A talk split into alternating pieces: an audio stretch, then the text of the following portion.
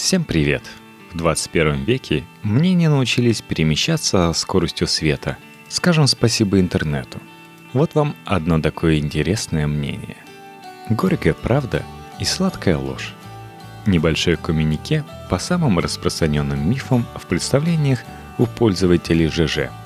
В данном случае миф является итогом психологических реакций замещения, в том числе сублимации.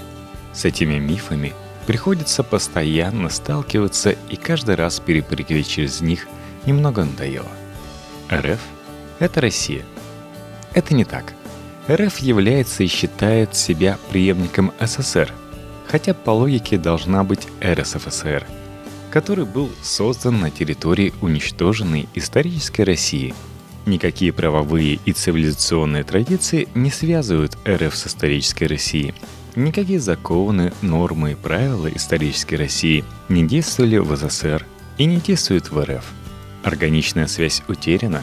СССР был построен на отрицании исторической России, и эта практика продолжается и будет продолжаться далее. Единственное частичное сходство РФ и исторической России заключается в том, что первая частично находится на территории второй. РФ не является и никогда не станет Россией. Это невозможно уже лет 60, не менее. В стране грозит либеральный Майдан или переворот. С 1991 года РФ в оперативном ключе управляют так называемые либералы. Даже президент года два назад утверждал, что он главный либерал в стране, пока это не начало рвать шаблоны зрителям после изменений дискурса – Поэтому разговоры про либеральный переворот или либеральный Майдан лишены смысла. Либералы управляют государственным аппаратом, банковско-финансовой системой, крупнейшими госкорпорациями, банками и так далее. По сути, это колониальные чиновники, которые имеют гражданство вторых, третьих государств, как правило, Запада. Там же живут их семьи, расположена их недвижимость и тому подобное – Патриоты противостоят либералам. Никаких патриотов в РФ нет. Патриоты, государственники, консерваторы и так далее – это лишь набор игровых клоунов, которые менеджеры РФ, либералы, тасуют туда-сюда. Ранее с политтехнологическими целями формальные выборы. Сейчас для театра политическая жизнь РФ, а также простейших инспираций и постав – выявить нелояльные группы и зачистить их. Никаких коммунистов, социалистов или социал-демократов в РФ нет. Все попытки вырасти самостоятельно в РФ активно пресекаются вплоть до убийств и посадок. Смотри истории травоядных развожаева и Удальцова. Главного коммуниста уже почти 30 лет играет какой-то имбецил, бегающий в обнимку с попами. Его перестали бояться даже дети.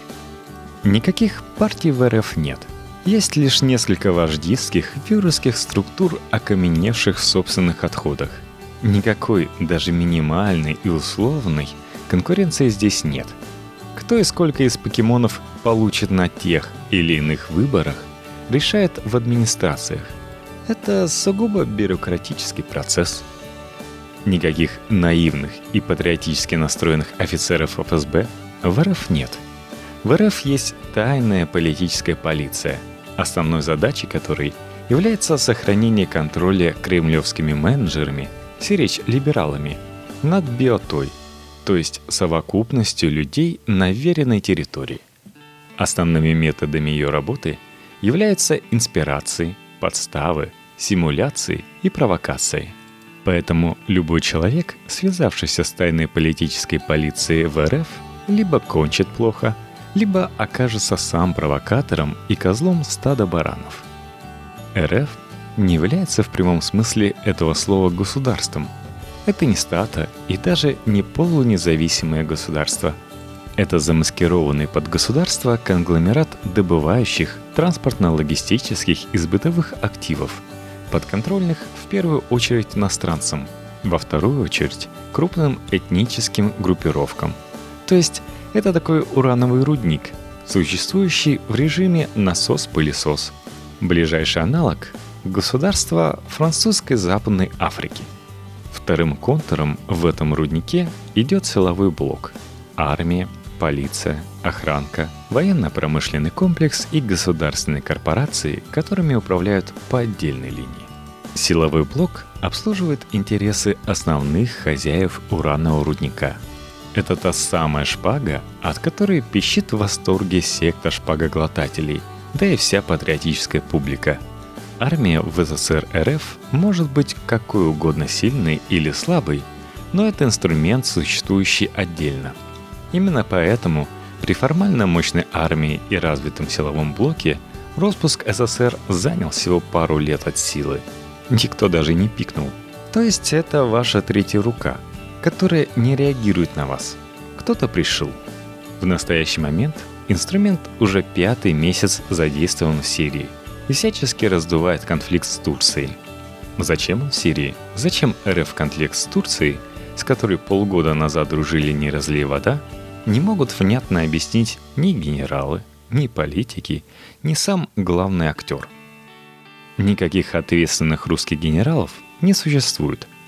Есть лишь скопище потомственных предателей и баранов в погонах, выполняющих приказы неизвестных отцов и кормящихся от сиськи. Передаточным звеном формально служит лишь полуграмотный тувинский еврей Кужугет – либо главный актер, либо еще кто-то, что не важно. Те, кто приказы выполняет недостаточно усердно, либо случайно слишком много узнает, моментально выводится в расход. Россиянских генералов уничтожают безжалостно, как собак. Топят, роняют вертолетами и самолетами, убивают в собственных домах и автомобилях. Последние громкие случаи померли глава ГРУ и генерал-майор ВДВ. Случайно, конечно. Коллега помершего главы ГРУ лет пять назад вообще всплыл брюхом вверх в водах Сирии. Крупнейшими этническими группировками РФ является Чечня. Собственно, де-факто независимое государство, собственная дипломатия, собственная армия в 20-30 тысяч бойцов, собственные спецподразделения и группы киллеров, собственная правовая экстерриториальность. Чечня контролирует своих или интересах иностранных хозяев ряд крупных бизнесов в РФ. Это миллиарды долларов оборота. Считается, что Чечня является основной поддержкой нынешнего главактера, который представляет их интересы на самом верху. Затем идут Дагестан, на который опирается Медведев, Ингушетия, довольно заметные армянские, азербайджанские мафии и так далее – Второй территорией в РФ, где формируется ассоциированное государство, является Тува.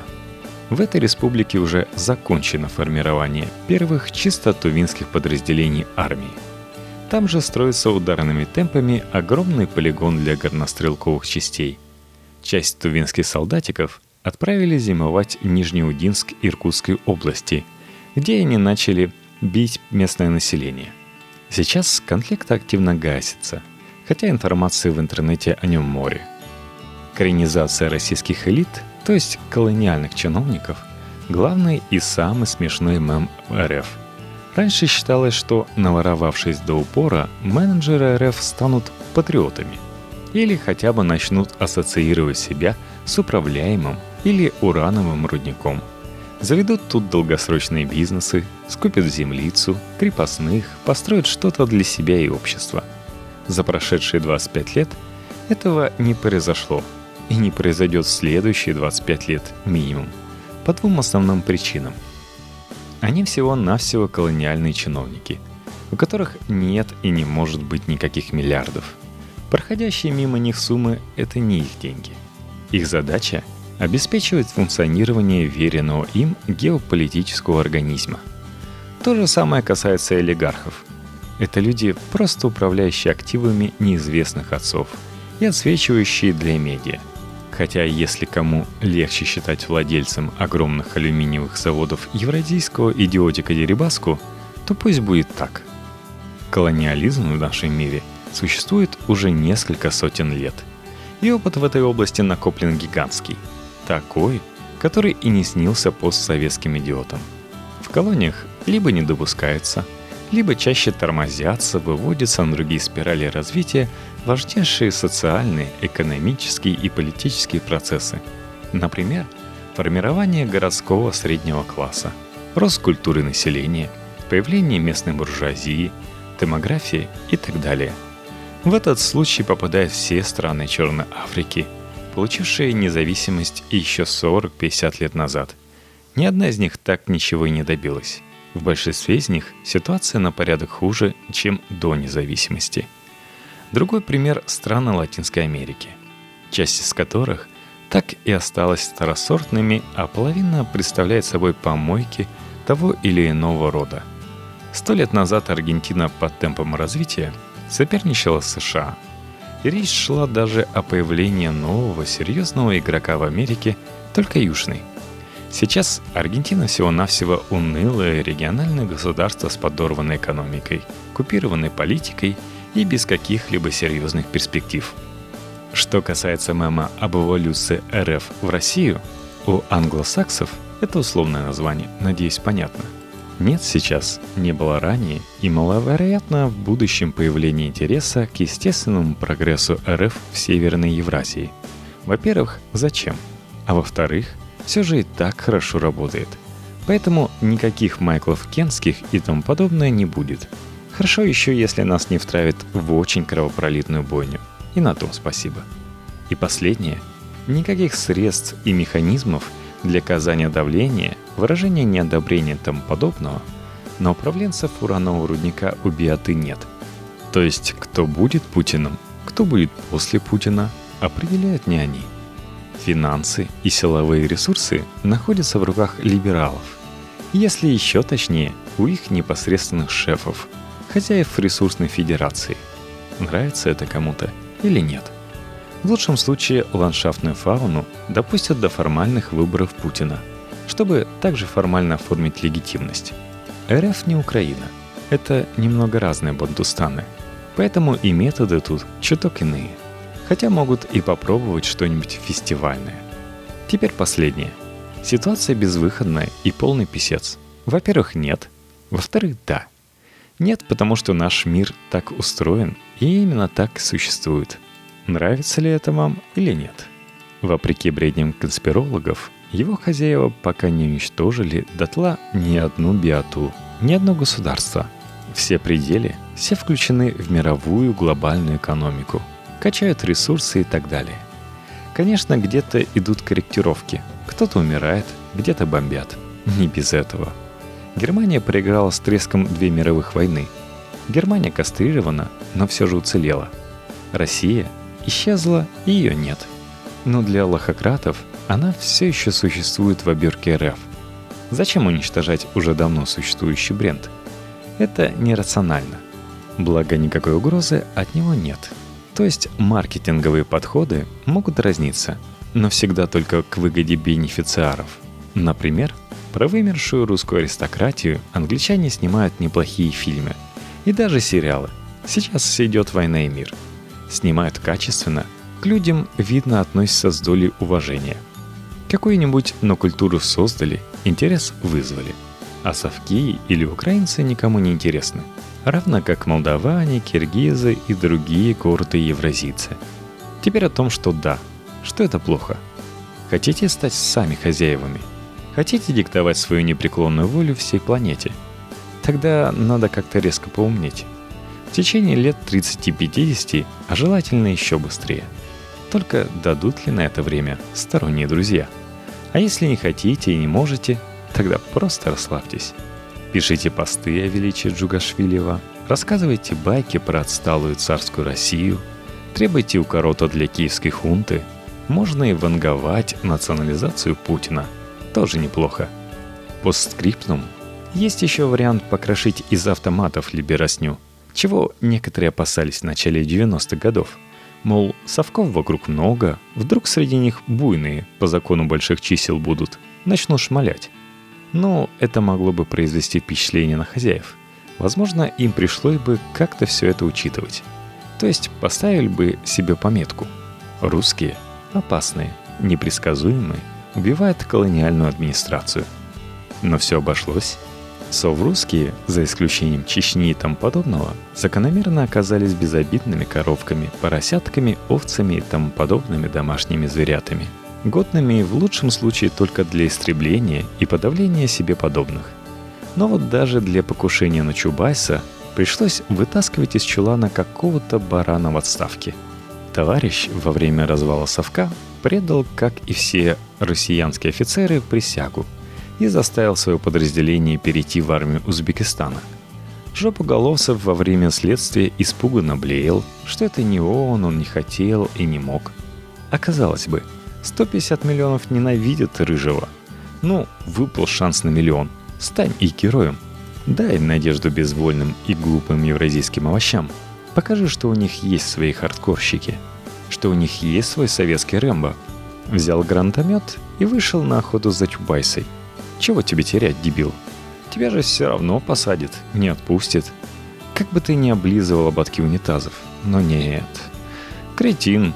Полковник Гру, кстати, на минуточку, все равно закономерно сел на кичу. И там помрет, по всей видимости. Такие вот дела. А национальным тотемом русских, белорусов и хохлов является заяц, русак. Очень хорошая зверушка, между прочим. Только не надо выдумывать себе ведмедей. Мое мнение может закономерно отличаться от того, что я вам прочитал сейчас в ЖЖ.